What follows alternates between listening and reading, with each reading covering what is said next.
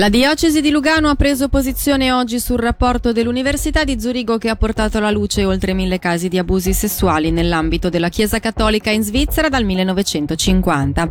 Cinque i casi in Ticino dal 2019 ad oggi. A rendere problematico l'accertamento degli episodi nel nostro cantone anche il fatto che parte degli archivi sia stato distrutto. Sentiamo Monsignor Alain de Remy intervistato da Federica Bassi. In altri diocesi si sono anche distrutti i documenti secondo la legge del diritto canonico. È stato fatto fatto, ma è stato fatto un po' meglio, cioè lasciando una, una, traccia come prevede anche il diritto canonico. Forse qui è mancata la professionalità. Dall'altra parte la situazione in Ticino che ci siano poche vittime, che non si ne parla tanto e forse anche perché è piccolo e forse una persona non vuole cominciare a parlarne perché sarà che tutti ne parleranno e che sarà troppo conosciuto. Dunque il fatto che uno possa adesso anche chiamare Zurigo o scrivere a Zurigo in italiano per essere ascoltato aiuta a uscire di questo ambiente forse troppo stretto.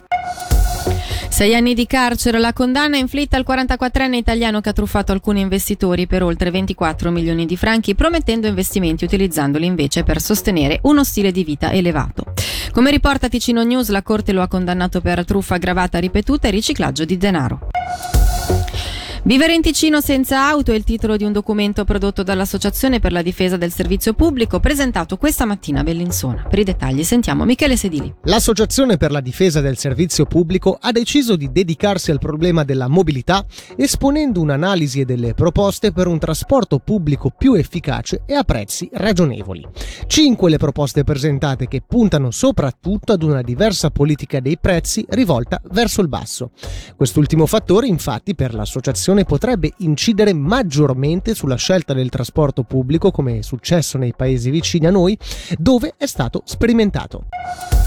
Infine una comunicazione di servizio, la frequenza di Radio Ticino 100.5 che copre Locarnese e la Valle Maggia è al momento fuori servizio a causa della violenta grandinata di due settimane fa. Noi stiamo ovviamente facendo il possibile per sistemare il guasto in tempi brevi, ma nel frattempo nel Locarnese potete sempre seguirci sulla frequenza 107.1 o in DAB Plus o ancora via streaming tramite il nostro sito e la nostra app. E per il momento dalla redazione è tutto, prossimo appuntamento tra meno di un'ora.